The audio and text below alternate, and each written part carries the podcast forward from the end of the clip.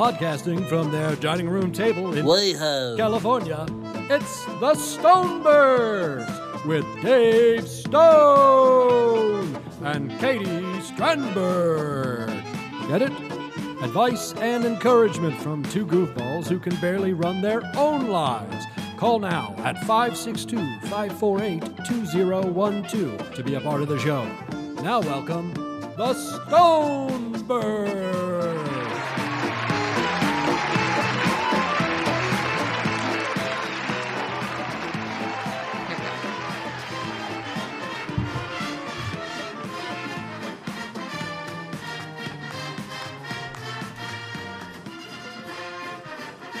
Uh-huh. Ah,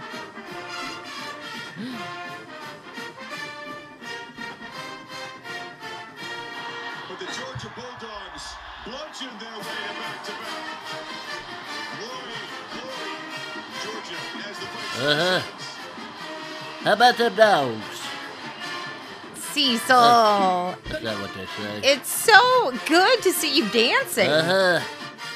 I got the swivel hips. You sure do have the Uh-huh. swivel hips. Uh-huh. Go dogs. Go dogs indeed. I gotta go. Oh, Uh, I'm gonna go. Whoa. I'm gonna go do something with the doggy dog.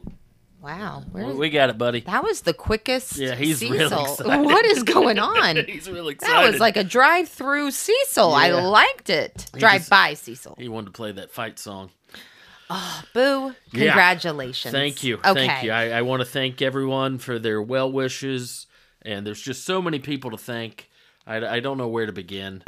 uh, it's it's really been a tumultuous season, but uh, not really 15 and 0.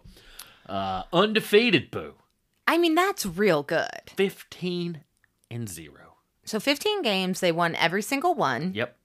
Including the most important one last night, the national championship game. And not only did they win last night, they beat the ever living shit out of poor old TCU.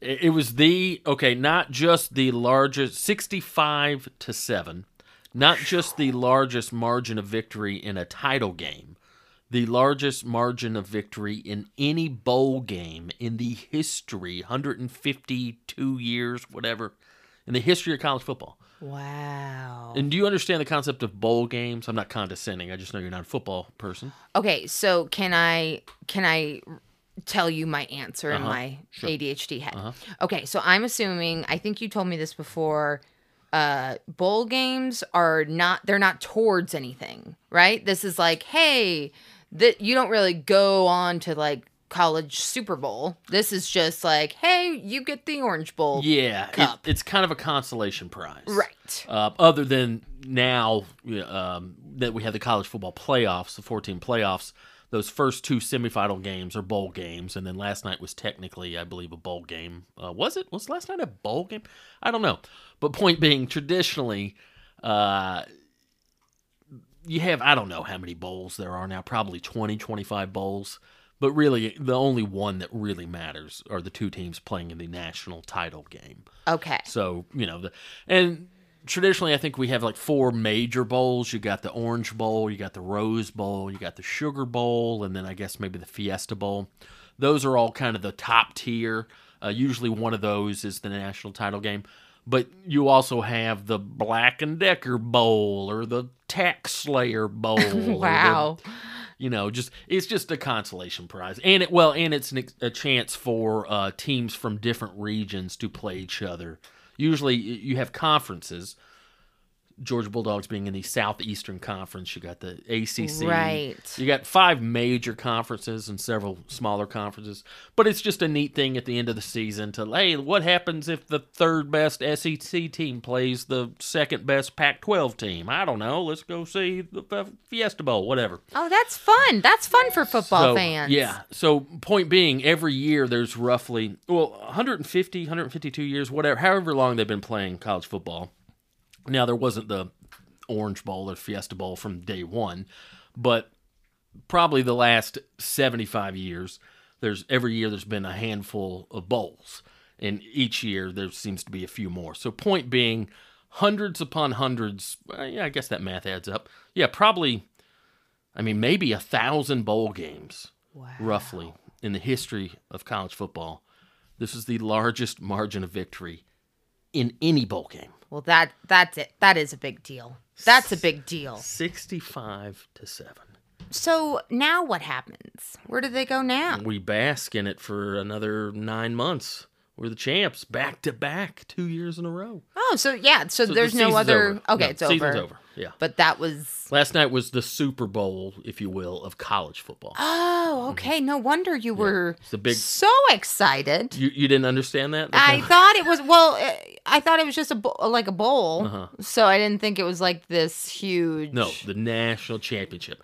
And But- I've said this to you before. Um, as great as the Super Bowl is in the NFL, that's that's you got the Super Bowl in the NFL, you got the World Series in baseball, you got the finals Mm-hmm. in basketball. Okay. Um, as as cool as the uh, Super Bowl is, and as you know, heartbroken as I was back in 2017 when my Falcons choked in the Super Bowl. They were up 28 to 3 in the third quarter. Everybody's like Falcons are going to win the Super Bowl and next thing you know they lost. Anyway, Super Bowl's a big deal, right? But the NFL only has 30, maybe 32. I always get confused. It's 30 or 32 teams. College football, Division 1A, 125, 125 I think teams. Wow. So we were number 1 out of 125 That's amazing. 2 years in a row. Well, this is very exciting. So, what happens now with these football fans? What do you do? You guys just you said you bask in it, Uh-huh. and then I guess rewatch highlights. Oh yeah, I And- uh, the semifinal game, which happened on New Year's Eve, where by the way we almost lost that game to Ohio State. Uh, and that wouldn't have been good because then you wouldn't have gone to yeah, the we wouldn't have nationals. gone to the national title game. Uh, but I I've since watched rewatched that game four times, oh, and uh, I'm impressed. I don't I don't know how impressive that is, given that that was ten days ago. Uh, in less than twelve hours, I've probably rewatched last night's. I, I've I've I just finished my third viewing of last night's game. Okay, so when you're watching the third viewing, mm-hmm. by the way, so proud of you mm-hmm. because guess what? I get it. Mm-hmm. You know me. I rewatch until it's almost nauseating, until I know the lingo of what's happening into the episodes. So my question is, what do you fast forward? Is there any parts that you know of the game where you're like, eh, okay, like is there any fast forwarding? Not really. I mean, I fast So forward through okay. commercials and halftime and whatnot, but yeah, it's just like watching a really good movie. But you you realize while you're watching it, it's very complex and there's so much that you're probably missing, so you can't wait to go back and rewatch it.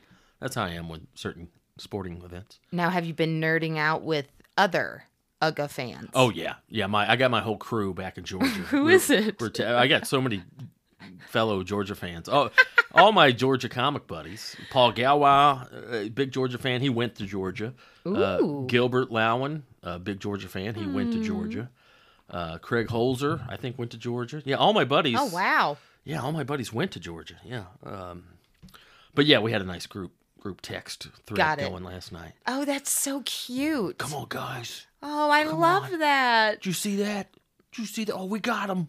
That's amazing. First down. That is amazing. Yeah.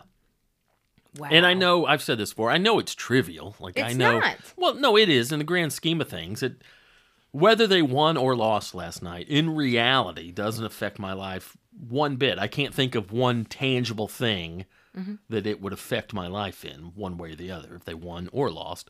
But it's just it's fun to like get I've said this before. It's fun to like get really consumed by something that doesn't really matter. Yes, That's, it that's, is. that's the Hello. whole thing with hobbies and interests it's an interests. you know? escapism. Yeah, it's escapism. Hello. Yes. And I've literally been a fan. Um, they won the national title back in 1980, but I was only three years old, so I don't really remember. But I do remember being five years old in kindergarten. That would have been probably 1982, and I had a, a black and red Georgia cap that I used to wear all the time. And I remember uh, Herschel Walker was a big deal back then. Okay. So I remember his final season at Georgia, I think was 82. But I remember watching Herschel Walker when I was five years old Of course, now I won't get into his whole political. Sure. Yeah. but you know, before he uh, had political aspirations, he was. Uh, I mean, he still is uh, arguably the greatest college football player that ever lived. I mean, you could make arguments for several, Bo Jackson and several others, but definitely short list of best college football players that ever lived. But I remember being in kindergarten when I first understood, like, oh, Georgia and Herschel Walker, and that's where I live, and that's my team, and I've uh, probably watched ninety percent of the games ever since. awesome. So, you know, going on 40 years now. Wow. And uh, like I said, they won it in 1980, but I don't remember that. Um, so my whole life, you know, my whole childhood, my teenage years, and my 20s, just every fall, got to watch the Bulldogs. And they, for years, they were always really good, but not great, not elite. They were always, they would always finish, you know, maybe in the top 10, top 15. And every year it was just like, ah, we're really good. We're just not quite there was always just that hurdle that we couldn't overcome. Um, but yeah they they overcame it last year and then last night they did it back to back. Also uh, for some context in the beginning of college football you know 150 years whatever i think we're only the fifth team we're only the third team in since the 90s but altogether i think we're only the fifth or sixth team in the history of the sport to win back-to-back national titles. Wow. Here's another fun fact. Okay, hit me. Never, ever has there been a three-peat champion. R- three Pete. Three back to back to Ooh, back. One three I've never heard three Pete. three-peat. That's instead of instead of repeat. It's a three Yeah, say three Pete. That has never happened. And you know who already as soon as the game was over last night, all the pundits and journalists are already, you know, writing their stories and predictions for next year. You know who's the uh, favorite to win next year? Who? Georgia Bulldogs. No way. Now that doesn't mean we're going to win. What Uh. happens if you do? What happens if you guys just keep going? I mean, just They must get like a prize. Do they get like who? Like I know in NFL, you know, there's the rings. Are there rings? Mm-hmm. That's Are great- there? Yeah, I think there's I think trophies? Well, there's definitely a trophy, and I think the players get rings. I'm not sure. That's a good question. Do they also have like fun awards for the college players? Like after, like in high school, I got coaches award, which is basically like coaches like to talk to me. But Uh-huh. do they do that on the college level? Well, they have. I don't know if they have those type of awards like Sure. coaches, but they have like the Heisman Trophy is awarded to the best college football player. Then you have position awards. Um, for example, our tight end Brock Bowers just won the uh, the Mackey Award, which is given out every year to the best tight end. But you know they have So best position awards. position awards, best running back, be- best defensive player, that kind of thing, best overall player, Heisman Trophy. So Okay. yeah, they have those. Because what I'm picturing is like going to like a Shakey's Mm-hmm. with all your college with your team. So tonight in Athens, Georgia, the entire Georgia Bulldog team is going to be at Pizza Hut yeah, with the coach. yeah.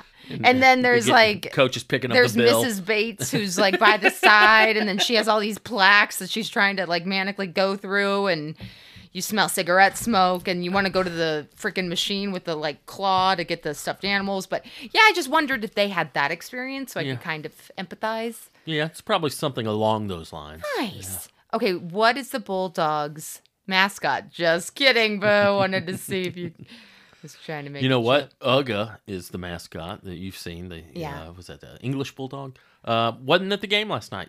Didn't What? You know, because Was they. he busy?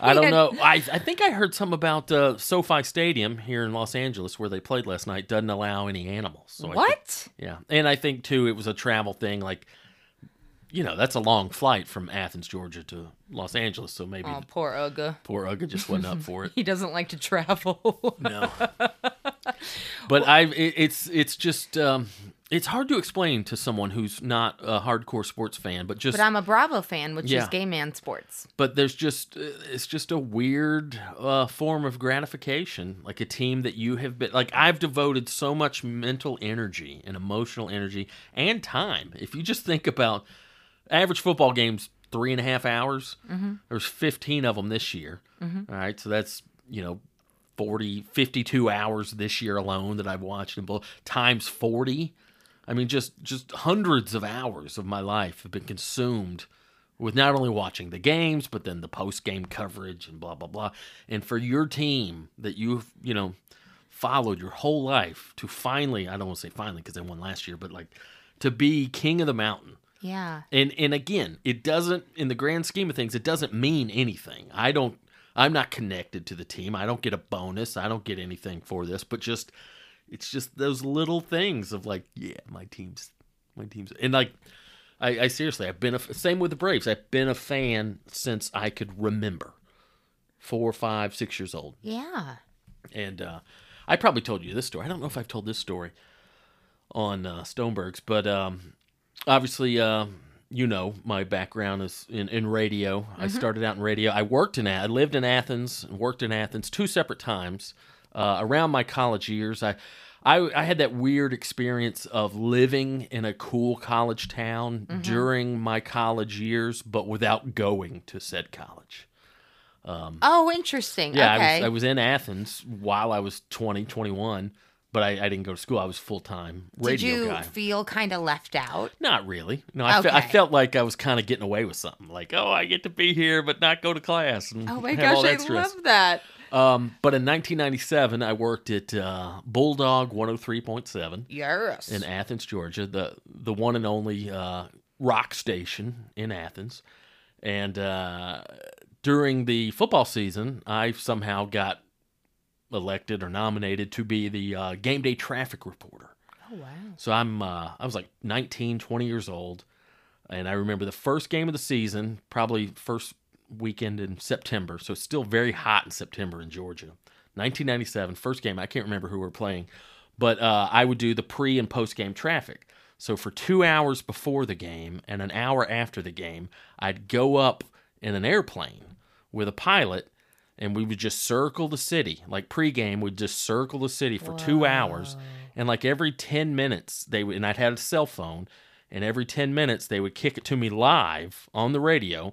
And I'd just give a little 30 second traffic report. You know, hey, it's Dave with Bulldog 103.7 game day traffic. Uh, Milledge is looking good. You what a, there's a lot of traffic on the 10 going northbound, blah, blah, blah. Anyway, go dogs. So I would do, you know, six an hour. First game, first break. We're up there for about five, ten minutes before they kick it to me. And it's just me and the pilot. And the pilot is uh, a female, Ooh. young female, probably Oh, mid to late 20s. oh she cute. I Cute. Cute. Okay. Cute female pilot, just two of us just crammed into this Oh little gosh. two seater plane. How romantic. Yeah, it was, it was, and she was nice, and we were making small talk, whatever. I, I didn't know her before that, so it was just like, hey, I'm Dave. I'll be working with you today. So we're up there, and we're circling the city, and it's like 94 degrees, Oh no. and we're bumping around. Oh no. It's bumping and hot, and there's no air conditioning, and I'm sweating, and I'm jostling, and I'm bumping around Oh, I want to die. Ew. and uh, they're about to kick it to me live on the air. And about 30 seconds before they kicked it to me live on the air, I barfed all over her shoes. Oh. First break of the first game. Puked all over her shoe. I don't know why I didn't puke on my own shoes. Oh my God. And then we just had to sit in it for two hours. She was so pissed. There was no small talk after that. Disgusting. Yeah. 1997. You didn't even. Did you have a bag? No, Anything? There I- was nothing. I up mean, you would there? think they would. I, I remember Paper telling her. I towels? remember telling her about ten seconds before. I was like, "Hey, I'm so sorry, but I I'm about to," and then bleh, just all over her shoes, in my lap, and probably her lap. So is a was it a projectile or was it like a? Eh, just- no, it was intense. It was. Oh boy. Yeah. Oh boy. Yeah.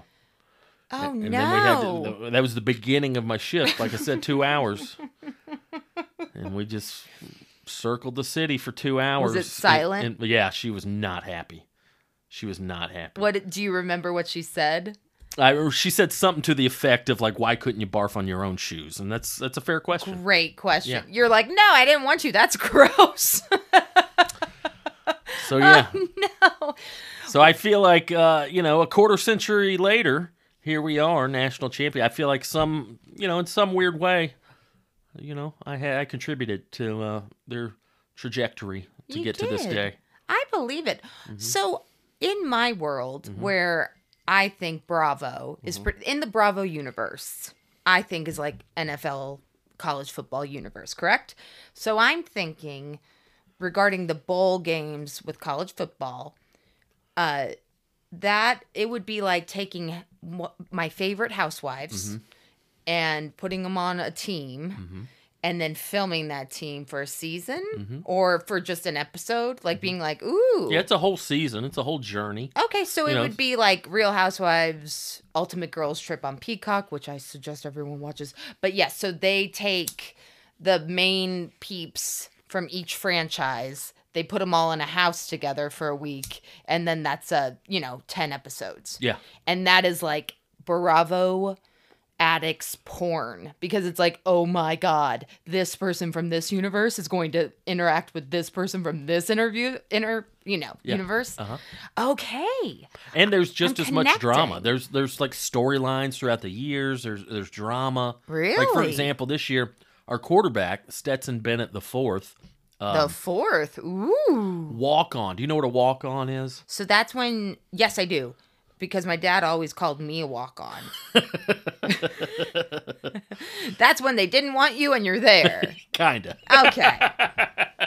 uh, a walk on. Um, I don't know the exact numbers, but um, you have uh, more players, more more spots on your more roster spots on your team than you have scholarships available. So for Okay. simple math, I think roughly this is just rough math, but I think Georgia uh, has roughly like 85 players, let's say, but uh, they only get like 50 scholarships to hand out. Okay. So that means, you know, there's 30 guys that are on the team, but they're not getting a scholarship. Now they might get a partial scholarship or no scholarship, but anyway, if you're on the if you made the team but you didn't get a scholarship, you're a walk-on. I was a walk-on at West Georgia University. What? Yeah, I, they were like, it, they're like, we'd like you to be on the team, but you're not good enough for us to pay your scholarship. So I was like, "Mm, okay. They just probably ran out of funds. So, but at that level, at, at uh, you know SEC level, Georgia and Alabama and Tennessee, these big schools, like your quarterback, the, the walk-ons are usually like the third string running back or your maybe your kicker, but to have a starting quarterback, now he he got a scholarship since then, but uh, to have your starting championship quarterback start his college career as a walk-on is pretty rare. Wow. So this guy, uh, Stetson Bennett, he walked on back in 2016. okay. And to give you uh, some context too, like a, a team like Georgia, they might have five or six quarterbacks. Holy You know, crap. the, the, the they call that the depth chart. Okay. You know, there's only you only need 11 players on the field at one time, but yet uh, they have 85, 90 players.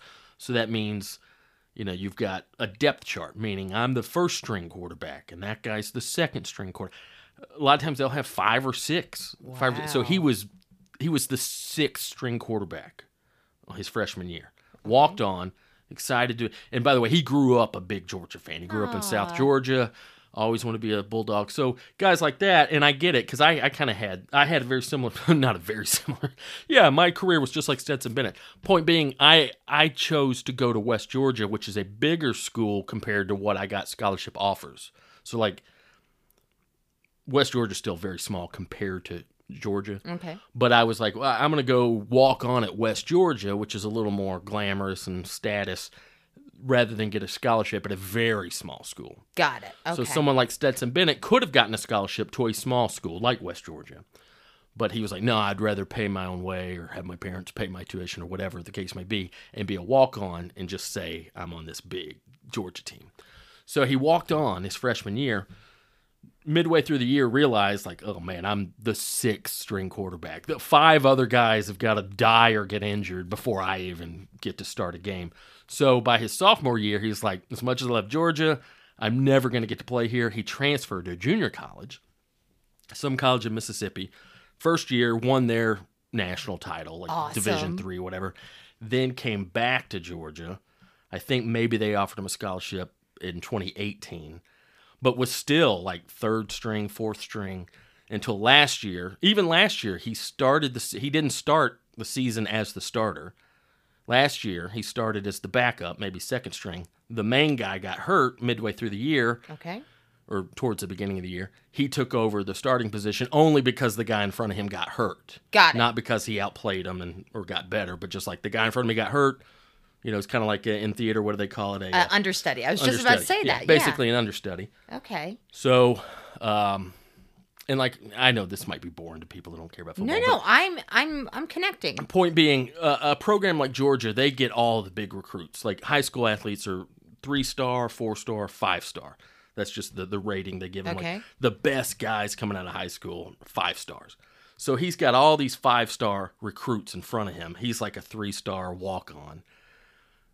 Last year, the main guy gets hurt. He takes over. He was just supposed to fill in for a few weeks until this guy got better. Well, he did such a good job that by the time the starter, J, the first starter, JT Daniels, got better, the coach was like, "Well, we're glad you're feeling better, JT, but Stetson's doing so well that we're going to let him keep the starting gig." Oh, that's the JT was probably like, Yeah. God damn it. and he since transferred Oh. for the third time.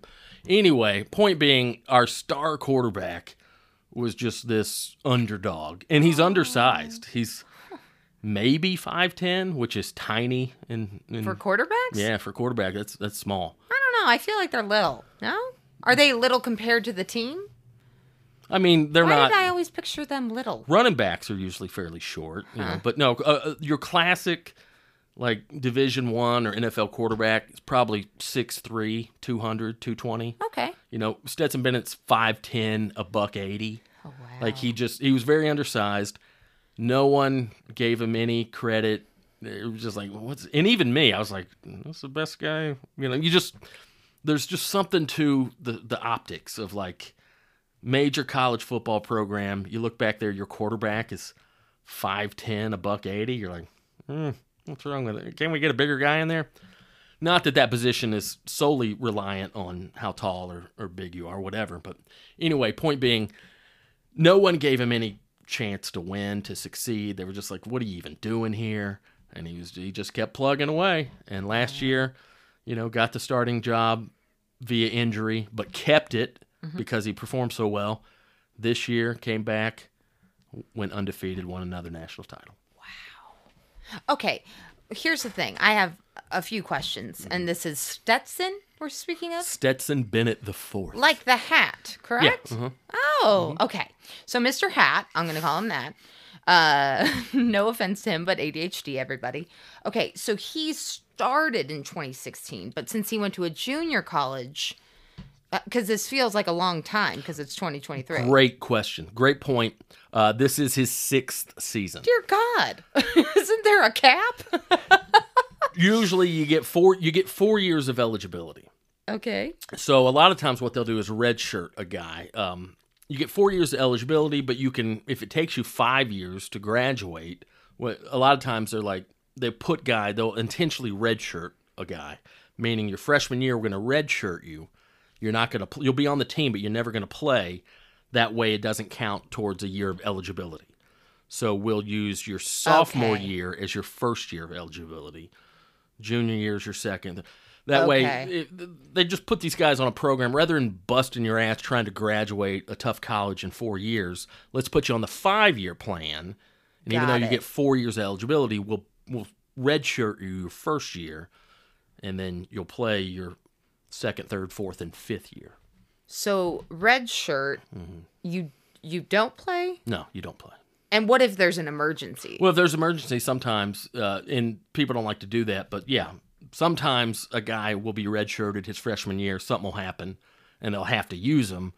But they don't like doing that because then that still counts as a whole year Oh, of eligibility. That you just, you know, like say you redshirt your freshman year, and then the final game of the year something happens, and they need you to come in and play. As far as I know, that that still counts as you burned a year of eligibility by playing only one game. So you usually don't want to do that. wow. But and then there was the COVID thing, and then Oh, there's all kind of new hard. rules and regulations with like transfers and portals, and it's really confusing. But yeah, typically you only play four years, but he has been part of this program for six years, and he's 25 years old. That's the other thing. People give him shit too. Oh, he's a 25 year old up there playing against 19 year olds. Okay, yes, but he's still the smallest guy on the field. Yeah. You know what I'm saying? Like he's not. I don't think tw- being 25 really has much of an advantage for a guy who's 5'10, a buck 80, No. other than the maturity and maybe the mental aspect of the game. Oh yeah. But like, people are acting like it's not fair. He's 25. It's not like an 18 year old's playing with nine year olds. Like, there's a gap there physically, but some of these 19, 18, 19 year old freshmen are still just giant monsters. So, you know, 25 year old Stetson Bennett's not really benefiting from being 25 because he's still tiny, Aw. you know. Yeah. Well, 25, I will say, uh, is when your brain fully forms. Mm-hmm. So that's why everyone calls it the quarter life crisis. Basically, your brain's like, what? Oh. Um, however, like, for example, in the smash hit series, Beverly Hills 90210, guess what? Uh, Andrea Zuckerman Yeah. was like a thousand and she played a high schooler. She's like So- 28, 29. she was. Something like that. Uh-huh. She was. And guess what? Good. There was no ageism. So I, I think ageism needs to go away. Mm-hmm. Wait, is there a limit of how old you can be to be on a college football team? That's a great question. I don't think so. I think it has to do as long as you have eligibility left. Wow. 25 years ago, Florida State had a great quarterback who led them to a national title, Chris Weinke, and he was 26. Oh my god. Yeah. Um, I would like to say that Harvey just bolted He into just the headbutts. he headbutts into the room. Yeah, he headbutts the door open. The door just opened. I thought it was a ghost. Mm-hmm. That's what he does. Wow. Yeah, I'm here. Oh my gosh. I'm in this room now. Well, and it's interesting because you've been 40 years, Mm-hmm. you've been a Georgia Bulldogs fan. Die hard. I've only been a Bravo Liberty fan Mm-hmm. since my 20s. So what, 2 years? no, but I understand the nostalgia to it Mm-hmm. because I remember where I was the first Housewives Mm-hmm. I watched. I remember like being like, "What is this?" and connecting with whatever character and then following their story. Mm-hmm. Yeah. And I think basically that is what you're describing with being a real, true, authentic fan. Mm-hmm. Yeah. So you know all the history, you know all the tea from back in the day. Mm-hmm. Yeah. And so this is probably yeah, like I completely get it. Yeah. And when I was living in Athens and working in Athens uh, back in 97, my first place I had in Athens, it was my first place on my own. I was 19. I moved to Athens to work in radio. But I moved into a house with a, a high school buddy who the year before played at Georgia. And he had gotten hurt or something and, and was no longer on the team. He was a sophomore at this point. But uh, so I moved into a house with him and two other guys, and one of the other roommates was a Georgia player, former Georgia player. So both these guys were just a year removed from being on the team, so they still had all kind of friends that were on the team. So a lot in our place was kind of like the party hub. Oh, cool. So a lot of the players would come over and hang at our house, and if you know this Oh my God, would you get like starstruck? yeah, well, not, not a little bit. Like most people don't know who these folks are, but if you're a Georgia fan, you might remember Matt Stinchcomb or quarterback Mike Bobo. Uh, some of these guys, uh, Verron Haynes, they would come over, and I was big fan. I was like, oh man, there's Mike Bobo, quarterback. He was the starting quarterback at the time, but he'd just be drinking beer, playing Nintendo in our shitty rental house. Wow. You know, because he knew a couple of the guys that lived there. Oh, that's so cool. Yeah, I remember one time I was there. I was the only person home, Mm-hmm. and uh, I was I'd I was working overnights at the time, so I'd stayed up all night working. It was like 10 a.m. on a Saturday, and I'm just sitting there, the only one home watching Sports Center. And uh, we we left our door open and had a screen door, but there were always people just in and out. And Matt Stinchcomb was about six seven, three twenty. And I look up and there's just this giant man standing in our doorway. And I was like, What's up, Matt Stinchcomb? And he's like, Brian here. I'm like, nah, he's gone. So, all right, will you tell Matt stop by? Sure thing, Matt Stinchcomb. Like literally, the guy's like six seven, six eight, over three hundred pounds, just biggest human being I've ever seen, just standing in my doorway. Wow. So yeah, I just have all those memories from, you know, early twenties, going back to childhood days, just uh and I don't know, there's just something I don't know if it's like a, a pessimistic attitude, but like growing up uh, a sports fan in Georgia, you just always felt like we're never gonna win. Hmm. We're always gonna be pretty good. You know, and then that changed in ninety five when the Braves won the World Series. But just I don't know, just uh it, it's it's so fun when your team is like literally like last night too. They was it just put a stamp on that. Like okay, you can argue that the Ohio State game the week before in the semifinals, like we almost lost that game. Like we didn't we didn't play great. They played really well. We we won by them missing a potential game winning field goal at the very end. By the way, did I tell you this? That was New Year's Eve. We're down. We're up by one one or two points. We're up by one point. There's three seconds left on the clock. Ohio State's about to kick a field goal, and if it if they hit it, it wins the game. Georgia's mm-hmm. season's over. They don't go on to play TCU in the national title game. The guy kicked the ball at a, at 11 Eastern time, 11:59 and 58 seconds. and by the time that ball landed and missed, the clock struck midnight and it was New Year's. Oh my God. Of course we were going to win the whole thing. Happy New Year. That's amazing. Yeah. It was, Wow. really uh like a like a fairy tale. It was crazy. So, how many times do you think you're going to rewatch this game? Well, seriously, I watched the game last night, and I've watched it. I watched it, I rewatched it once later last night, and I already rewatched it once this morning. So I'll probably watch it a few more times, and then Do, okay. do you get an itch? Like right now, are you like, I really want to watch it? No, I mean I'm I'm satiated right now. Yeah. but yeah. But yeah, I get it. Oh, this is exciting. Well, and there's something fun too. I did this when the Braves won the World Series last year. There's something very fun about rewatching a game that where you know the outcome because like for example, the semifinal game last week against Ohio State, I did not enjoy myself at all. Really? That whole three and a half hours, I was because we were losing basically the whole game. We tied it up a couple times or whatever, but it, that wasn't a fun experience because you're just so nervous. out, yeah. just you know. So it's fun to, and same way with the Braves. Like when they won last year, like every game, I was. You remember, I was just a nervous wreck. So it's fun to go back and rewatch and enjoy the nuance and all the little details and stuff without the anxiety of like, oh, what are they, are they going to win? So oh that, Oh my that's God. yeah, that's why I like to go back and rewatch good games like that. I love that, Boo. It's a lot of fun. I'm so glad. Welcome to Stoneberg Sports Talk, Hello, Bulldog Talk. Stoneberg Sports Talk. But yeah, we've been away for a while. We've been out for winter break for several weeks, It's true. and uh, We've had been a, gone. I'm sorry, guys. Hi, hi. We missed you. our holiday season. We were very, we were both kind of uh, reluctant and uh, nervous as to uh, how we were going to feel this holiday season. But uh, given the facts and context, uh, others are sick of hearing it. But if you don't remember, uh, your father passed away Tragically on Christmas Day. on Christmas Day last year. So we were like, well, Christmas is ruined for the next decade. But uh, pretty good little holiday season for us.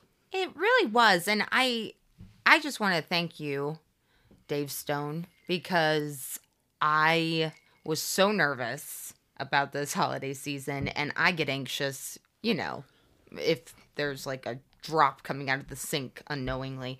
So I was just anxious about, oh God, I don't want to make it all about like Christmas being sad. Yeah. And I really did feel like it was just such a wonderful, magical season because I just let go of all expectation and I just took care of me for the first time in any Christmas ever. Mm-hmm. Usually I'm manically buying gifts, trying to figure out what my nephews want, what my sister wants, what my dad wants, what I, I was basically my dad's personal shopper because I felt bad for the people that he didn't want to shop for. So I You would go like, buy yeah, yeah. I would gifts buy for other people that were meant to be from him. Yes. Mm-hmm. Yes, pretty much. And I think I did that because I felt like, oh, look, I'm a great daughter, or oh, look, I'm in charge of this. I'm large and in charge.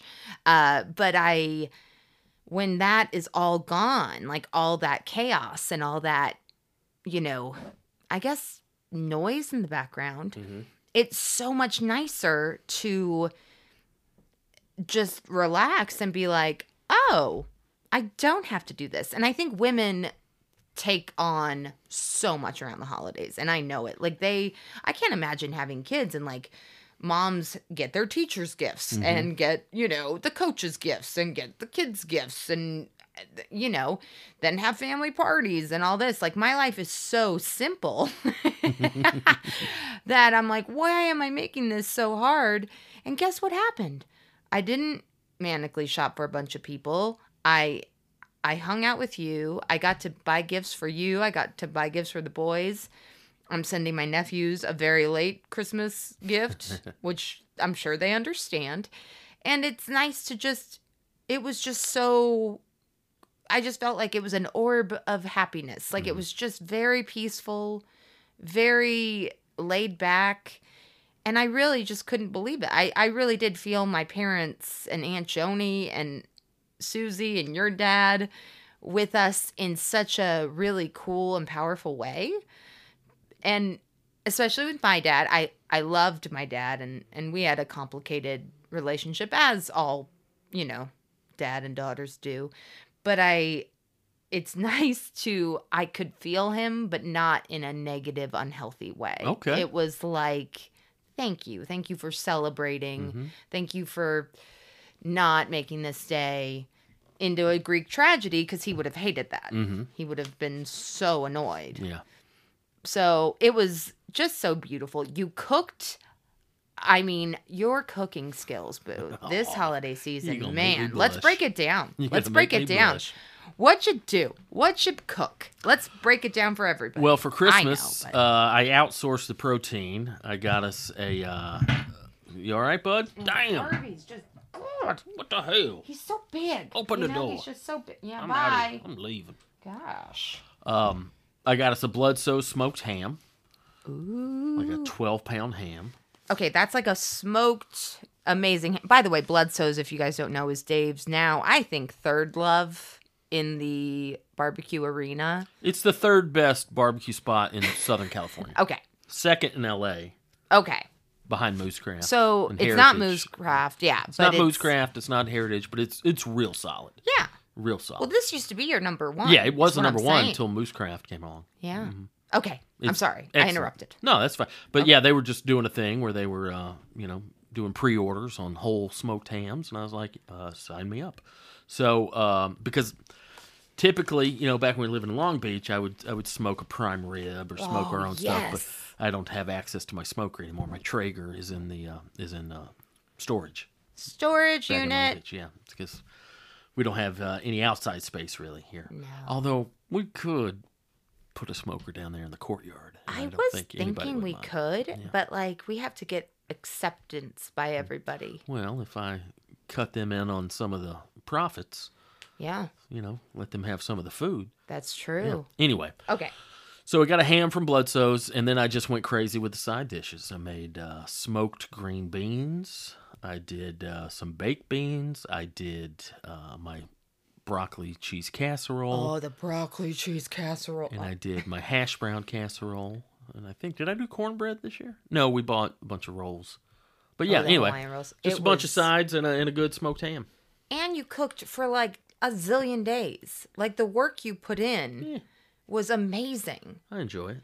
And on Christmas Eve, we had Mark and Virgie over, who are my best friends Yeah. in the whole world. We've talked about them before. Our neighbors, They are over 60, and I love them. just just a sweet uh, platonic couple. that, I mean, they're just two angels. Yeah, they're That's both. what they are. They're both. Mark is so silly and funny. Oh, he's and so Virgie funny. is so sweet and sincere. That uh, yeah, they're they're a good hang. And it was amazing because guess what? I got Virgie drunk. One of my favorite things to do is to get people drunk because I don't drink anymore. And she's Because I don't drink no more. She's such a prim and proper lady. oh, she's so sweet. She's I just mean, so sweet. you know, and, and she's so kind and awesome. And and she didn't come in here like, hey, I'm gonna get sloshed. But she was like, sure, I'll have a glass of what? What were y'all? What were they drinking? so they were drinking prosecco, but I do not believe they liked any of the prosecco I got, which I'm very disappointed. Uh-huh. Okay. uh, she was like, "Oh, I think they just like champagne." But I guess pr- I'm so out of it in the alcohol game. I thought, I don't know. Anyway, I had a prosecco bottle open, and I am just here's here's my tactic. And would- prosecco is wine, right? yes, it's like a sparkling, sweeter wine, like a like a champagne. Okay. So I was just gently putting it in a little bit more. If I Uh-huh. saw the glass, there was like about a half, a, like a centimeter or something, you know Kept topping her off. just kept topping her off. And finally there was like a I can't please stop Oh, and we were watching the. Um, what were we doing? Steelers. The Steelers game. Yeah. There was a big game. Yeah. They, on, and Virgie loves the Steelers. Yeah, they're both from Pennsylvania. Yeah. So she's a big Penn State and Pittsburgh Steelers person. Uh, so yeah, the Steelers were playing on Christmas Day, and she was like getting into it. Like she was more into it than you, Boo. she And- was more into that game than I was the national title game. Yeah, she was. I forget what she was saying, but it was just her. Yeah, she kept saying this one like, thing over oh! and over, No, it wasn't. Oh, it was like, hello, or something very weird. and she would like pound her fist on the couch it when they wouldn't so do great. well. it was so great. And they had this memorial for Mm-hmm. one of the players. I forgot. Oh, Franco Harris, legendary uh, Pittsburgh Steeler. okay. Uh, the Immaculate Reception uh, back in the 70s. He made this great play. Anyway, uh, just an icon in the Steelers universe. he passed away a couple days before Christmas. Yeah, and it was just such a beautiful moment. And uh, you are an amazing host with most, but you had music going, Uh-huh. and the you know game was on silent. But I could tell Virgie was like, because they were gonna do a memorial Yeah, or some sort or of something. speech, yeah. And I could tell she and I was like, Virgie, do you want to hear the you know Mm-hmm. the actual audio? And she was like, Yeah, that'd be great. Like, I, and I was like, Okay. So you turn it off. We look, and it cuts to commercial, and doesn't. She doesn't see the entire. There isn't any footage of it. Yeah. Like they didn't show it, but you could tell she was so disappointed. But it was such a good game, and even I was watching it. Mark's in my office chair. That's roll has wheels, and he's just rolling around, excited. Charlie's just in heaven. Harvey and Truman are visiting Virgie because she's a snow white, beautiful angel that loves animals. It was just awesome. Yeah. It was so much fun. Well, and it was, um, you know, I won't get into whole family stuff. Um, you know, as much as I've enjoyed in the in the past having family holidays and whatnot, uh, man, just me and you and a couple neighbors, like the the lack of pressure, the lack of Oh, yeah. familiar, familiar. What am I trying to? fa- familiar?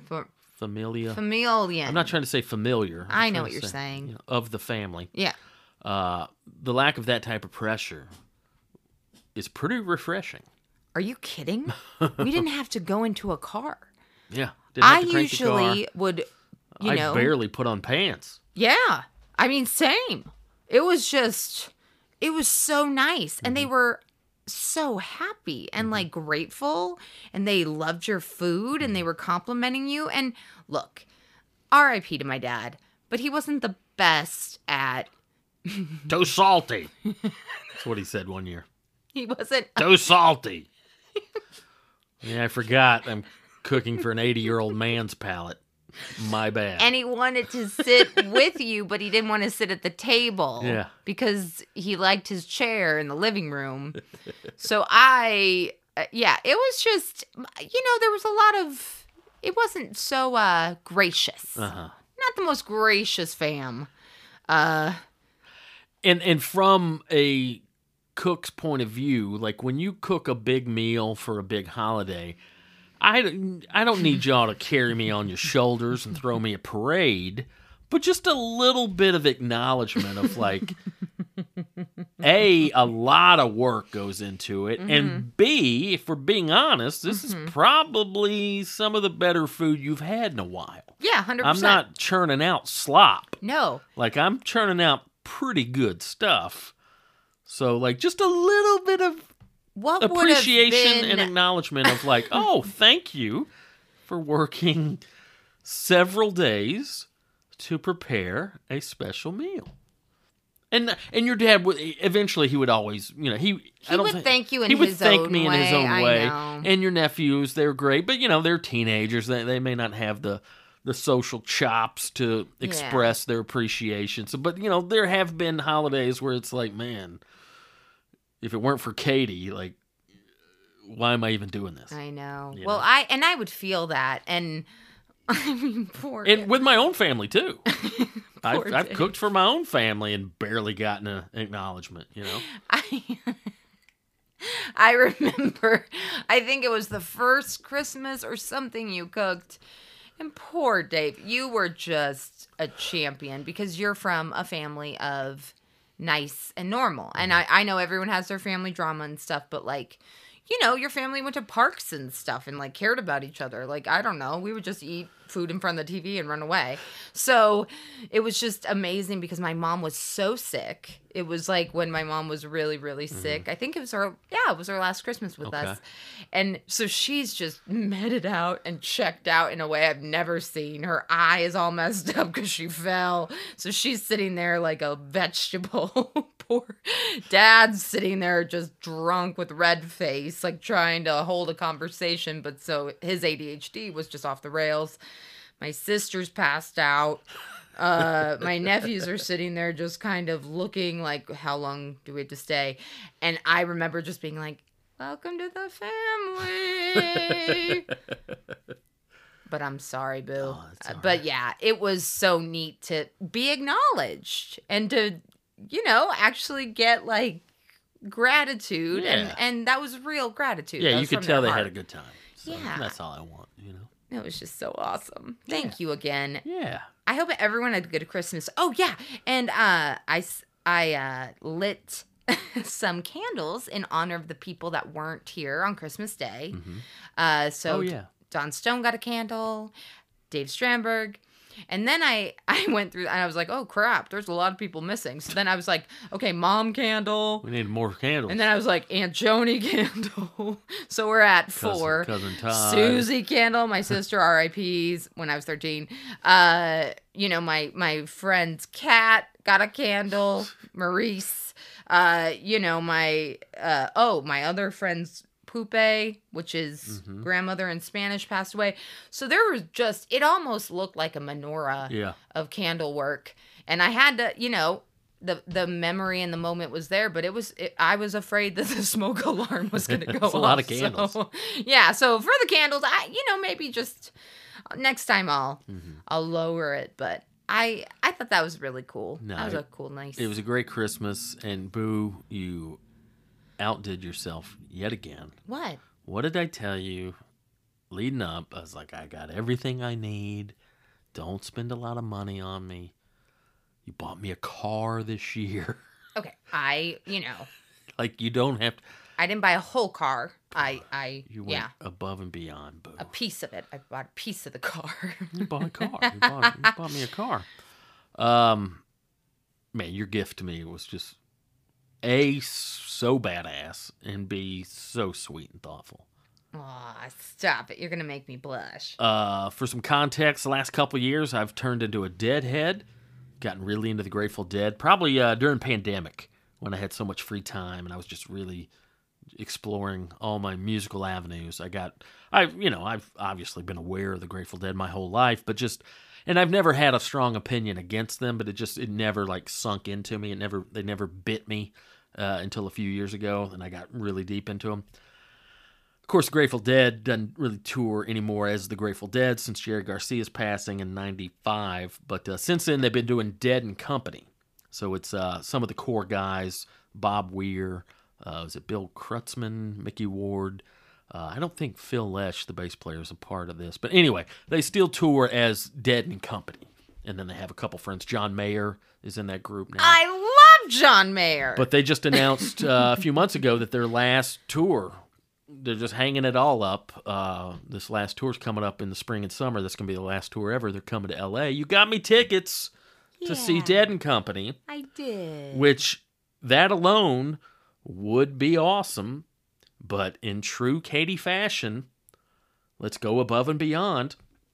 And when I opened, when I realized what you got me, I was like, you, "You're going to come with me, right?" And you had this look like, "Well, keep looking." Because there was another present underneath. Yeah. Yeah.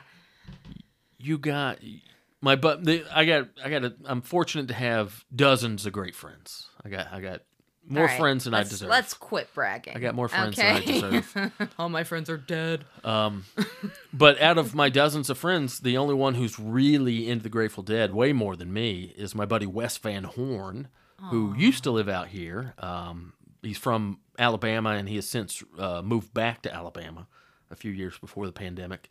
Um, I think when he, he got married and had a, had a kid on the way, and I think he him and his wife Kristen were just like, "Yeah, it's probably best if we just head back to our home base. But anyway, so he's been back in Alabama for a few years.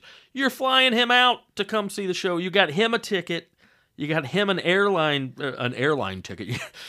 you got him a ticket to the show. You bought his plane tickets, and you're putting him up in a hotel uh, a block away from our apartment. Because I wanted to give him some privacy. Such a cool move. Such an adult move, by the way. Because look, I'm not gonna ask a grown man with a family. Yeah, you wanna sleep on our here. couch. Yeah, hey, let me give you this opportunity. I felt like a saleswoman. Yeah. Mm-hmm. because I know his time is precious and everyone's Yeah, he's got time. two kids, a wife, a job, full time job. Yeah, he's does doing comedy, comedy. on the side. yeah. yeah. And so I just thought, okay, I'm gonna reach out. And he was so cute and kind, and we were just going back and forth like on Messenger. And I was nervous even buying the tickets because I'm like, what ticket do I buy you? I need all your information for airlines. like you know me, I'm very bad at like plans like sweet, that. But uh his video to you. Yeah, then he sent me a video Christmas. Oh my gosh, we have to share it. It's the sweetest, Yeah. most amazing video. But he was so excited, and he's just such a good sport for coming out. Yeah. And also, I I got him a hotel room too because I was like, okay, what would I appreciate? Like, I would love to go see Dixie Chicks, Mm-hmm. for example, with Liz Buller. Say they're at the Red Rocks. Uh-huh. Yay! I I need my own space. Yeah, you don't sleep on our couch Can't do it. Yeah. Can't do it. It it would be That's fine when you're in your teens and 20s, but yeah. Yeah.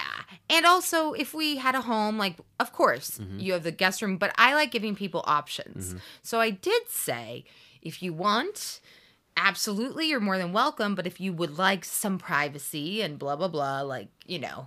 And he was very polite and it was very sweet, but he was like, Oh, I don't want to be in your hair. And it's like, copy that. Gotcha. Okay. So I just want to let everybody know to always give somebody an option because we all need options. But that's just a side note. Anyway, love that he's coming out. Love that you guys are going to do a dude date. And he's going to go, you're going to already take him to all your favorite barbecue. Oh, yeah, we're going to Oh, shut down some spots. we, we, we're going to close it down. No, and Wes is, uh, he's also, not only is he my only friend who really appreciates the Grateful Dead, he's probably, I don't want to say only, but he's definitely top of the list of my friends who uh, appreciates my uh, culinary stylings and, and, and my desires to Oh. go and have a good lunch. Like, uh, Wes is definitely in the Hardy Boy Lunch Club. Yeah. So, yeah. He already talked about the Indian buffet. Yeah, oh yeah, you. we used to go to Indian buffet all the time. We've been barbecue. We had barbecue with him when we were in Birmingham on the last tour. It's true. But yeah, so uh, he'll be out here for what four days? Mm-hmm. So uh, yeah, four days. We're gonna definitely hit Moo's Craft. I'm probably gonna take him down to Heritage. Probably hit a couple other spots, and then uh, go see the Dead and Company at uh, at the Forum in Inglewood. yep. Yeah, Oh, I'm so excited. boy, that's so thoughtful. oh my gosh. So sweet. Stop. because at this point in my life, you know, I'm 45 now, and especially, I don't know, things are good. I, I, I have nothing to complain about, and I've got everything I could ever want. I've got, you know, you got me this record room. I got you just at this point. I'm really more other than like the only material thing I really like is is records, but other than that, like I'm, I'm much more into the experience than the material item. Yeah. And You've you- taught me that. You've taught me experiences mm-hmm. are more valuable, which I'm learning. And that's also quality time for people, mm-hmm. which is very hard for me. Yeah. But I'm doing it and I'm enjoying it as well. It's interesting. And you know, like obviously I love every gift you buy me, but you know, what did you get me for Christmas 4 years ago? I don't know. Me neither. I you know, I'm sure if I thought about it I could find but I'm saying this is a gift that I will remember my entire life. Aww. You know, going to see a great iconic band with a buddy who I miss, you know, who if Wes lived out here, we'd be best friends. We'd be hanging out, you know, five times a week. And, and there, there's a I, I have a lot of friends that I miss that live, you know, on the East Coast now. You know, I, I miss Wes, I miss my buddy Gilbert, I miss Andy, I miss Paul, I miss Craig. I've got all these friends that don't even live in the same time zone as me. Yeah. So the fact that one of my dearest friends is you- you're paying for him to come out here and see this concert and hang out with him. I mean, that's just it's so thoughtful, Boo. That's Well, so sweet and so thoughtful. It's funny because you you have such a good tight knit group of friends from all walks of life. But yes, I know it's majority comedy. Um, but I I just think it's so neat to actually have that quality time Mm-hmm. with your like meeting Wes was like like meeting Rodney and Gilbert. like I can't stop smiling. Like Yeah. most of your friends are just like big smiles. I just love them so much and and when I met him I was like, "Oh, we need to see Wes in LA. Oh, yeah. We need to we need to experience Wes in West Hollywood. Mm-hmm. I need him to be hit on by every single man. I need to witness it because he's just such a joy. Yeah. And his wife is dope. Yeah, And- Kristen's Oh my gosh. So yeah, just I was excited. So selfishly it's for me too. So Wes can come and hang out. Well, that's that's so thoughtful and such a great. And that and obviously that wasn't the only. You got me so many cool gifts. I'm looking at my Willie Nelson cooler. Yeah, got me a Willie Nelson igloo cooler. I don't know. That was a high move. Got I was like, kinds he of- likes William Nelson. All kinds of cool stuff. Well, though. Boo, So, yeah. let me go ahead. Shout out to you. Mm-hmm. Guess who got a pampering this week? I used your amazing Christmas gift. Guys, Dave went and got me. Okay, there is a place, and I forget the name of it, but it's very fancy and it's in Sunset Plaza. In Beverly Hills. Yeah, it's in Beverly Hills and blah. Uh, but I got the most amazing facial. It was called the Red Carpet Facial. There you go. And listen, it was a dream. It was 110 minutes of pure bliss. Wow. And guess what? My favorite part of the whole thing my facial lady said, I'm not going to be talking during this because it's for re- relaxation, which made me so happy because I feel like I have to talk an entire time. And I know I'm like, oh, white girl problems. It is, but I, I'll just talk to the person, you know, massaging me or giving me a facial, and then I end up just kind of tired and not really relaxed Yeah, after. yeah. So when she said that, I was like, I love this place. That's a great psychological technique too, to just let you know from the get go. Hey, don't worry about small talk. This is for you to relax. Yes. Yes. Because I feel obligated. Like when I get a haircut and stuff like that, I feel obligated Oh, that's small the talk. worst. You know. Well, because that's a whole thing. You're there for a while, Yeah. and there's scissors to your head. You got to be nice. Can't ever be mean to someone with scissors. So you had a good time though. best time ever. Now, what do they do? Like, I know kind of what a facial is, but I don't know the details. I don't know exactly what they do. Can you please explain to me what you do know? Like, what do you think a facial is? I think a facial, you go in, you sit down, they probably put a hot towel on your face, and then just rub a bunch of cream on you. And slap you on the ass. What do you? Yeah. and that's it. Okay. Yeah. Um, you're not wrong. Okay. But there's a few more steps. So they there's a it's always a zen place. Okay. You know, some your practitioner meets you. No matter what place, this is how it goes. The lady comes and meets you at the front. Hello, I'll be giving you a facial. They take you into this room that's basically the size of a closet. There's a bed, a massage bed. They say, "Okay, get dressed." Or uh, you can put your belongings over here, and it's usually a very nice hook from like a West Elm or something on the wall. You put all your crap on it. You have to go topless because they need their your décolleté, décolleté, Decolletage? décolletage area to be clear because even the neck skin is important with your Ooh, face. Fun to know. So, And I just made that up. I don't. I have no idea if I was. I've heard the word decolletage, but Dec- I, I don't really know what I think it is. it might. Yeah, it's like your where you show this area. Okay. Uh-huh. Oh, I'm pointing above my boobs, guys. Like shoulder, Upper chest, Yeah, upper chest, upper torso. Uh-huh. region. So they, she leaves, or he, or they, they leave, and they give you a couple minutes to, you know, get undressed, Uh-huh. which always takes me forever because I have like 37 bags with me, and then I'm just trying to, oh, do I take? Uh. So then you get under. Okay, here's the great thing the massage bed, they thought of everything. It's heated, dude. No way. That's right. Heated massage bed. So then they knock gently, like, hey, you still naked? And you say, no, come in. And then it starts. Yes, there is a makeup removing part. Okay. So they're just taking, you know, they're just making makeup removing. Depending on the facial, they kind of explain what's going on. Uh huh. But usually you get some steam on your face, Okay. right? That makes your pores all big. How's that? In what form does that steam come?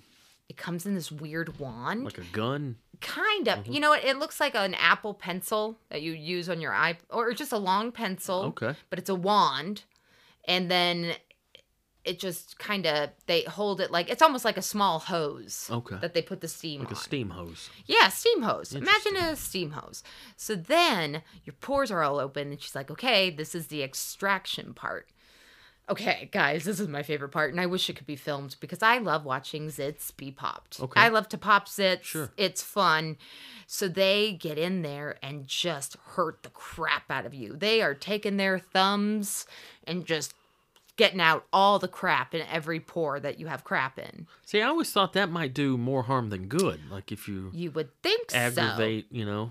You would think so. However, if they do it in the correct way, they've already. I'm sorry, I missed a step. They take your makeup off, they wash your face, all pretty and nice with like scented bullshit, and then, and then they do the steam and then they extract. But like the reason why a lot of uh, if you're gonna pop a zit, you have to do it right after you shower Okay. because your pores are open and it's a lot easier to extract. It's like uh you know, it's like gate being open as opposed to being shut. It's your crap will come out. and when you get scarring is if you do it when it's not sh- when it's not open. Anyway, long story short, oh Dave, are you getting high because this is boring you? No. Yes, you are. I can tell. No, you just handed me this joint, so I smoked it. It's true. Guys, I love getting Dave high or drunk. It's my favorite thing. Anyway, uh, so they, they, they get all the crap out of you. Then there's some toners. Sometimes you get LED lights that they leave. This lady left me in there for about 20 minutes with this radioactive light, basically. Really? Yeah. And then they come back. They put moisturizer on you. Moisturizer. What do they what do they put on you? Moisturizer. Moisturizer. Charlie knows it. Good job, Charlie. And then they tell you what you should buy because that's always a thing. Uh-huh. And uh, yeah, and we just connected on Chiweenies because she has a Chiweenie that looks exactly like Charlie, but a female named Trixie. Oh my god. Um. So yeah, Charlie is a girlfriend, and I have skin as a champion. And thanks to my boobs, the best gift ever. So yeah, that's a facial. You are hard to shop for. Really? See, I don't think so. I love everything. But you have everything. True. You already have everything. I don't you know? I don't have everything. You have a lot. I do have a lot. You're mm-hmm. right. I'm a lucky lady. Mm-hmm. But it's not like I'm. I, I, yeah, it's interesting. It's interesting that you think I'm hard to shop. Well, it's just that and I guess anybody could be this way, but all the stuff you're into, I, I, I just have no idea about it. You know? Yeah. Where I feel like I'm easy, just give me an amoeba gift card or get me a barbecue restaurant gift card. You know, I feel like I'm easy to shop for. Where, Well, I'm I'm a I'm a high maintenance lady. but I know you like to be pampered, so that's why I went that route. I appreciate that, boo. Yeah. Sweet. I think you're a great gift giver. Well, I, I'm just trying to keep up with you. Oh my word. But yeah, we had a great holiday season. I hope Christmas, everyone had a great holiday season. good New Year's. Uh, did we do anything else fun over the break? Dude, we've just been chilling. It's been chill. We saw a lot of movies. Oh, so many movies. So many Do we go into it? Should we? Do we I mean, ta- yeah, we can get into it a little bit. Uh, we finally went out to see a movie. We hadn't been out to the theater in months. Oh my gosh, so long. Even though we can walk to one, Yep. we're a block and a half away excuse. from the theater. We're just trash cans. we went out and saw Babylon in the theater. Uh, my buddy Rory Scovel is in that movie. Uh, if you've seen that movie and you don't know who Rory is, he's the um, what do they have? His character was basically like the on-set drug dealer. Yeah. He was always wearing a cape. But uh, movies uh, about like the early Old. days of Hollywood, uh, mid twenties, early thirties of Hollywood, and uh, Rory just played. I forgot the name of his character, but he's just the guy on set who has all the pills and stuff that that you might need on the down low. But then he gets in some little hijinks and adventures. Aw. Like we we're about halfway through the movie. And uh, I'd only seen him like one or two little bitty scenes. I was like, surely, is that it? It's like, surely they didn't cut out all Rory stuff. And then, kind of the third act, his character gets a lot more involved. oh yeah. But Uh. um, I mean, it was um, it was entertaining. I'll give him that. It was it was an ADHD dream. Yeah, it was a lot going on. A lot. Visually impressive. Oh, one of those yeah. movies where just like, even if you're not enjoying or loving the, the plot and the story, it's, you have to acknowledge like, boy, that's that's quite a production. Yeah, it's such a production and it was so it was just so fast and I told you already, like the it felt like ten short films in one, Uh-huh. and usually that really bugs me. But for some reason, with the frequency at which this movie was shot and how everybody, I mean, the performances were incredible, Uh-huh. incredible. Brad Pitt, by the way, I've always loved Brad Pitt. yeah, I, same. I feel like But- he uh his good looks hamper like Uh, maybe now at this point in his career but early on I felt like he was so handsome that no one took him seriously as an actor. Yeah, I agree. And he plays a Hollywood producer that's very and an actor And an that's actor, yeah. very well to do. And I've just just the confidence and how he doesn't take himself so seriously mm-hmm. comes through every single performance. Mm-hmm. Yeah. And it is he's such a pro. And Margot Robbie, mm-hmm. Margot holy crap. Margot Robbie is a badass. badass female, also an amazing performer. She's another one. amazing. Obviously, you know, very classically beautiful lady, oh, gorge. you know. And I think the first time I She's saw her, first She's time I saw her was in uh, Wolf of Wall Street. Yes. And in that movie, you know, she's meant to be kind of the Sexualized and the one, sexualized, yeah. you know, the hot wife, and you know, obviously very attractive. But uh, man, she is just got chops for days. Even she's in so Wolf of good. Wall Street, though, I know she's painted as the hot girl, Uh-huh. and she is. Like, she's stunning. It's like a Charlize Theron type of Yeah. stunning where you're Like, like, okay, you're a an alien. museum. Yeah. Yeah. Um, but her, the way, the first scene, I just remember, I'm, I'm sure it's not the first scene we see her, but when she's fighting with Leo, like, there's a scene where she just like throws water on his Uh-huh. Face, and they are in this fighting match and he's screaming and she's screaming and it's not this annoying thing it's like watching a boxing match Yeah. with acting and she was right there with Oh, him yeah. and leo luscious leo as we all know from tiger beat years ago Is that what they called it back luscious leo Luscious i Leo. loved leo i also loved jtt jonathan taylor Oh, yeah. thomas anyway Their careers went different paths. they did. They went, uh, you know, we'll see. But uh that I remember seeing that scene and being like, dang, Mm-hmm. she's good. And of course, I Tonya. Mm. And of course, I mean, yeah, she's brilliant. Yeah. She played a greatness. perfect starlet. Uh consistency of this character was great. The the acting was phenomenal. Yeah. It really was. Yeah, everybody. There great. some- that, that that main guy who I, I didn't know. Oh, I didn't know basically the main character. Yeah. I don't even know his name. I Kind of know, a, we're horrible. Latino fella. Yeah. He was great. Oh, he was amazing. Every single person. Um, there was a lot of puke work. Yeah, a lot, lot of puke and a, oh the elephant scene. Okay, so guys, you got to go through the first part. Okay, That- literally. the first scene. It's like, the in first the scene, you're First right. three minutes, it's one of the grossest scenes I've ever seen in a movie. It just, I thought I was gonna puke. But if you can get past that, uh, you know, I mean, I still don't know how I feel about the story. You know, it seemed a little disjointed. disjointed, you know. But um, as far as like a popcorn movie, you know, go to the theater, see it on a big screen, and be entertained. I It's would go to definitely the entertaining. theater. Yeah, go to the theater because it is long too. So It's know that you're going to be in there for a while, Mm-hmm. but have fun with it. Get some popcorn, get some red vines. You Which- know. By the way, Okay. I knew this was going to come up. Guys, it's not my fault, okay? I'm clumsy. Ugh, go ahead. the only reason I even want to go to the movies these days is to get that good popcorn. Okay, well, I go for the film and the acting of it all. And I know this is just such a couple stereotype. I feel like a hack comedian. no, I was like, honey, you want anything? You're like, no, just some red vines. well, no, and you're getting a tub of popcorn. Because. I wanted a tub of popcorn. I want the full tub. so, am I to get the medium for almost the same price and have my own little area? Yes. Or get your own large, whatever.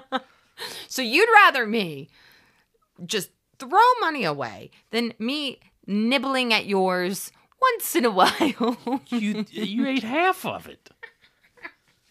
well, I make you give me a box. Yeah. We get that box and then you pour a bunch in. Yeah, then I then I doctored up. Yeah, you did, Doctor. this the you know the theater we go to, I'm sure a lot of them are this way now, but not Yeah. all of them. But uh, they let, they let the customer have access to the butter Yeah. Oh boy, that's a big move. or the vegetable oil, whatever the hell it is. Who cares? Yeah. It's delicious. But yeah, so you get the little side box, get a little cardboard box. Right. You immediately pour half, or you fill that box up. So now you can work with the big big tub that's only half full. And that way I can get all the ah. butter and salt in there and shake it up, do its whole thing, do the same thing with the box, and then combine them again. That's okay, why. That's, that's, why, I get you box. get the box. Yeah. I thought you were getting the box for me. No, imagine the full the full tub that's filled, that's filled past the brim, that's Okay. rounded top. How are you gonna get all the bottom? You know, you're just gonna get that top layer. Oh my god. So you pour half of it out into the box, then you can work. Wow. You have room to shake and jiggle and you know do all that with the butter and the salt. I have thought this whole time that you've been getting that box for me. No, boo boo. Oh my god. Maybe that was the miscommunication. Well, yeah, I just assume I think everything's for me Uh-huh. because I'm a narcissist at my core. And so that is uh, you're blowing. Of course you're mad. That would be like me getting a venti Starbucks, Mm-hmm. getting another cup, trying to doctor it up and you being like, "Thanks." Wow, I'm That- a real asshole. That's a fun bar trick that I do a lot.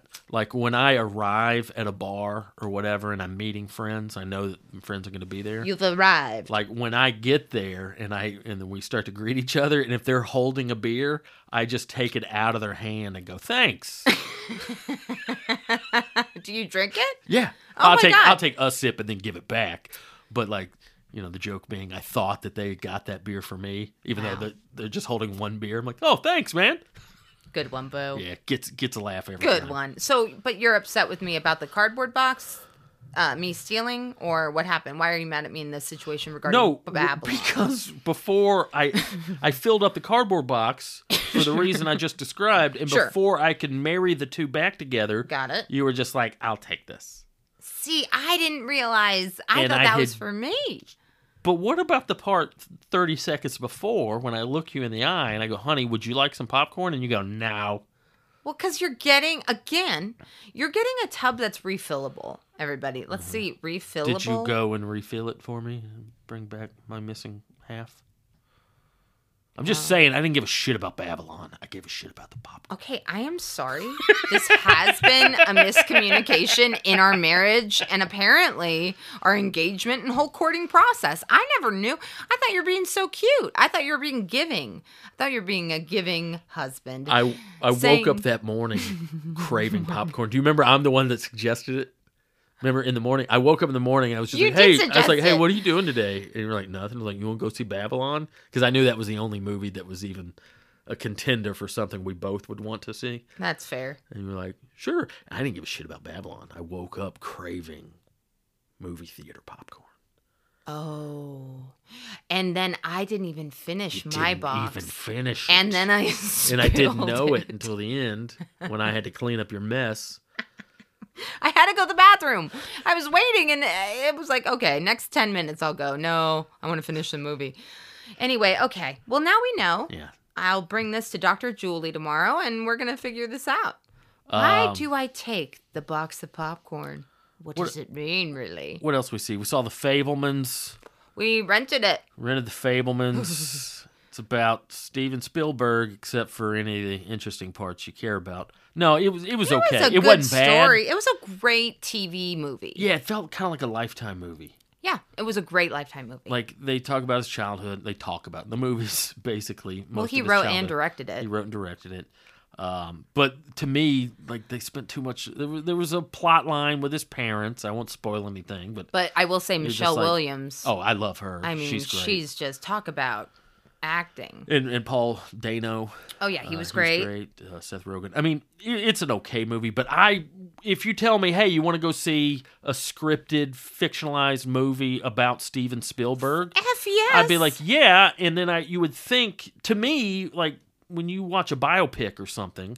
I mean, obviously, you know, the background and the childhood's important, but I like to see when they first get their big break, when they first start doing the thing that they are famous for. yeah, I would like Just to like see when that we too. saw, uh, what's the Dahmer movie? Uh, My Friend Dahmer. Oh god. And now I know maybe there's been a lot of Jeffrey Dahmer movies, and that story's been told so many times. But That whole movie is just about him when he was in elementary school and high Yeah. school and before he did any. You know, I don't know. I, I know that that's kind of relevant to someone's story, but I would have loved to have seen. They basically focus on on Spielberg from the time he was like five to the time he was like 17, 18, right? Yeah. I would have liked to seen when he was 25 and he got Yeah. his first big movie or you know that kind of thing. But I there was just like- none of that. I would like him to. Okay, here's what I would have loved. I would have loved starting at 18, flashbacks of childhood. But yeah, Yeah. like seeing, okay, let's do. Did he do Jaws? Yeah, was like Jaws, let's see. first big one. Yeah, and I Yeah, kind of want to exactly. know I would like to seen some stuff about Jaws. behind the curtain. Like, who do you work with? Yeah. Who's like the guy that created the Jaws thing? Is he weird? Where Yeah. is he from? I feel like that's. I feel like all the people that do work on movies that are in props or that are in production, are, you know, even is it gaffer, griff, grip, whatever. The people that do all Mm-hmm. the lighting and stuff, like they're, it's just a whole camp of people Yeah. that I want to know about, and I'm sure Steven Spielberg has millions of stories Exactly. about you know a guy falling off a ladder and then this guy like i don't know i just want to know the minutia Yeah, I want to see the moment that he thought up of the ET Yeah. character, or, the moment he thought of like, "Hey, I'm gonna do a movie about a shark." You know, I would like to see those individual origin stories, or how about not just, "Oh, his parents have had, they're having marital trouble." Who gives a shit? I mean, basically, Well, the movie the movie is about his parents and some marital issues. Okay, and it affected him deeply apparently yeah, and I get that, But I still I flashbacks that's why Yeah. flashbacks are great Yeah. let's do that in flashback but like i also want to see hollywood t i want Mm-hmm. to see the meeting where they were like no we're not going to make that and him being like i'm going to do it anyway yeah, that kind of stuff yeah. I wonder why. Why didn't we go there? Come on, Steven. If you're listening, and I know you are, let's get in there. But yeah, no, it was, uh, you know, it was okay. Yeah. It was okay. I mean, yeah, it's not bad. I'm not gonna say it's bad. I enjoyed it, but it just. But uh, it was no. I was expecting more. Perfection. It was no the perfection. Was that the name of it? The perfection. Oh boy, that's one of the worst movies I've seen in a while. Guys, I love thrillers, and I'm on the. How would you explain this movie? They're. It's the gal from Get Out. It's the uh the girlfriend. the girlfriend from, From Get Get- Out, and she is a celloist, Yeah. violin, vine, violin, Violin or cello. It's a great beginning. Okay, so she gave up her cello career to move home and care for her dying mother. Mm-hmm. Then she comes back to Celloville, aka classical music time people.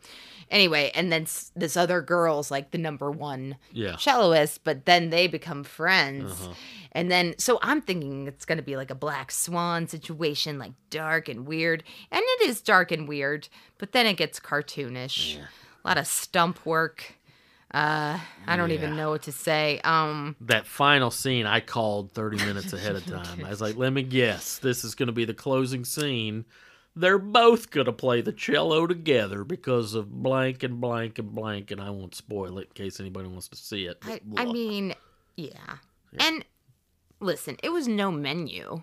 Uh, we also watched the thriller, The Menu, which is streaming on HBO Max right now. It was a thriller and it had such good actors in it, though. Yeah. Dave, it had so many good. What's his name? Rafe? Ray Fiennes. Ray or Rafe? Isn't there Ralph? two? Are there two Fiennes? Does he have a brother? He has a brother, I. R- Ray. I think we saw one of the Fiennes, and he's uh, like, I, I admit, like, obviously that guy's got chops, but Yeah. he's never done it for me. To me, he's always been like a, a- a, a second-rate Daniel Day Lewis. See, I was about to Gary say- Oldman. Alan Arkin. I was about Alan to say Arkin. like a, a, a second Alan Arkin. Don't you think? I guess not because he's comedic. So no, old. I'm just thinking of old white mm. men. Yeah, I don't think Yeah. Fiennes is very funny. He could be. no, but he reminds me of like a Gary Oldman type, but Yeah. just not as interesting. Anyway, and I, I knew from the get-go that that was going to be a stinker. But I was in a bad mood, and I I knew a thriller would put me in a good mood. I'm so tired of this trope of like, all right, there were a group of strangers, and now something's happened. You know, like Clue and Rocky Horror, and like that's just been done to death. Like, okay, we gotta figure out. I mean, it wasn't awful. It was. It just. uh And I hate. I think too. It's odd. I'm, I'm I don't. I've never really considered myself a foodie. You are a foodie. But if I'm a foodie, I'm a I'm a blue collar foodie. I don't give two shits about frou frou fine dining. I just don't. I don't give a shit about any of that gastro pub. Just give me the. I'm interested in the best version of the classics. right. I want the best piece of lasagna I've ever had, not necessarily a emulsified rose water gelatin blah blah blah blah blah. Like who gives Yeah. a fuck about that stuff? I just that doesn't do it for me. And there's so much pretension connected to that whole culture. There that it's just nauseating. and it was nauseating. Uh, it wasn't a good movie. I, I, uh, I do love thrillers, and I '90s thrillers are my jam, my jam As I love '90s country more than anything, so I get it. It is a trope, but there's something good about having that. But Like, yeah, if it it's a done surprisingly well, I know good it's cheesy, holiday season. but it's really almost like, oh, good. I'm now I of you, know this for guy's gonna go psycho on this handling girl, it the way or you this did. I know, gonna, uh, you know what I mean? Like I like seeing coming this the uh, same this story play of a out, but with different Yeah. But, But, characters. uh, I don't doing know. It's it's Well, you're right. you It's stupid, but there's got to be good thrillers coming out. Well, I guys, believe in it. I believe the that's time. thriller genre Well, I'll- has I'll do a good quick in word it. of mouth. Oh, yeah. Uh, I've been know. listening to a I've lot seen a of bunch of music good ones. over the break. Uh, it's Oh. been a real we've seen a few fertile decent ones. music Listen. period for I me. will. I'm gonna find it. Uh, so many great new albums I've been digging don't- into, don't but a get new upset about artist the that thrillers. uh, Okay. a month ago I wasn't even aware that existed. And uh, shout out to my buddy uh, Jacob Rupert, um, whose voice you might be hearing a little bit on the show. Ooh. Jacob uh, does the voiceover stuff for my old uh, gravy boat. We might start incorporating him a little bit. Got a great, great voice, great speaking voice. But uh, I was uh, texting back and forth a while. He's one of my music buddies. You know, I've got a handful of buddies that are really tuned in, you know, to what's going on with certain genres. but he's like, "Hey, have you checked out Garrett T. Capps?" And I was like, "I don't know who that is." And he sent me a link, and now it's probably my favorite album of last year. Wow. Uh, Garrett T. Capps. Uh, the album is called "People Are Beautiful," and I don't know how to describe. There's a little bit of a alt country thing. There's, uh, I think, maybe in one of his press clippings, he describes it as like cosmic country, but uh, a little bit of a My Morning Jacket type thing, but um, kind of um, spacey. It's a little bit alt country, a little indie rock, space rock, you know, maybe shoegazer. I don't know. All those labels are confusing, but uh, just just damn solid album.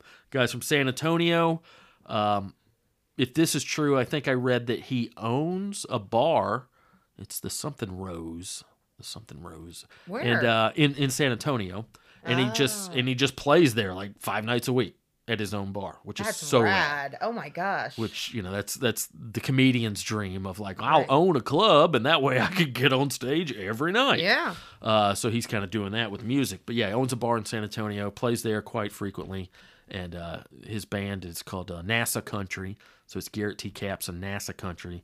Uh, the album is People Are Beautiful, and every track is just perfect. It's just beautiful music, a little twangy, little spacey.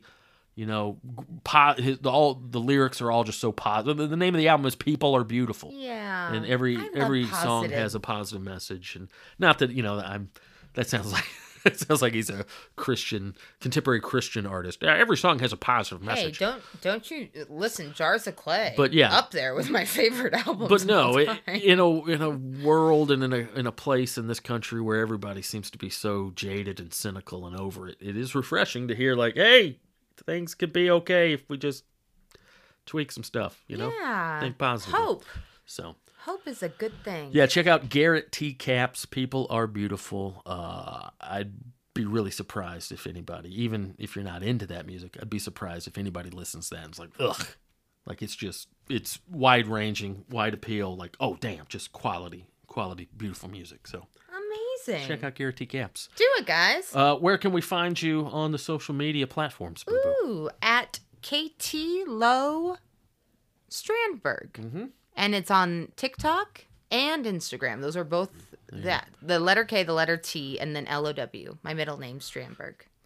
Guys, my new last name is Stone, obviously, but I haven't gotten to change it yet. Mm-hmm. I will.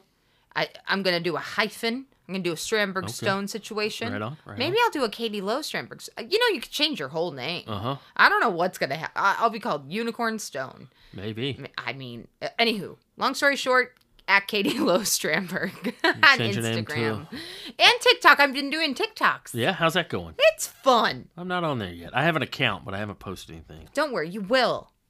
I know you're nervous. Mm-hmm. As a geriatric millennial, I was nervous too, but Mm-hmm. I, I dove in. I dove in.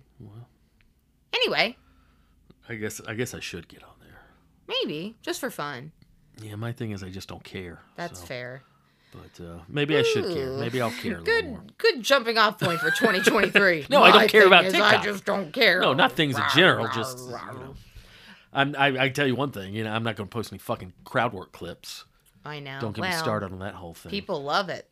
People love it. Where are you from? Who gives a shit? I got jokes. I that's one thing I will guarantee. You will never ever see Dave Stone post a crowd work clip. You are good at crowd work, though. I will say. I don't think so because I never do it. well, you do it if you have a heckler. I mean, if I have to, yeah. yeah, if you have to, you do it. well. But to just casually be like, "Are y'all dating?" Who gives a shit? We paid to see you. Tell your jokes. Tell your stories. talk already. Talk. Ugh, just ugh. I won't get started on that. All right. Anyway, boo. It's great catching up. Great seeing you. Great seeing you. Don't be a stranger. Okay. And uh, yeah, seriously. And we love you guys so much. Thank you for listening. We've missed you, and we'll see you. Oh, well, talk to you next week. Uh, absolutely. Okay, love you. Bye.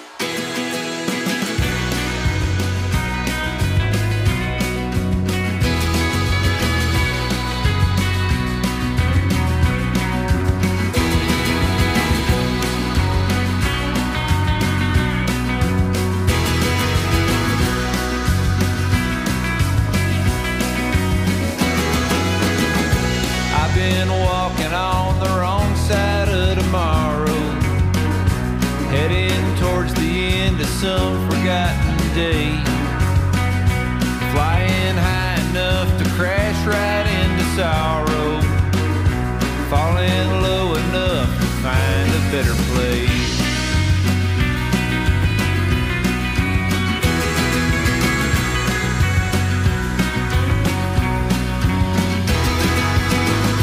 We're all wandering through some kind of delusion, buying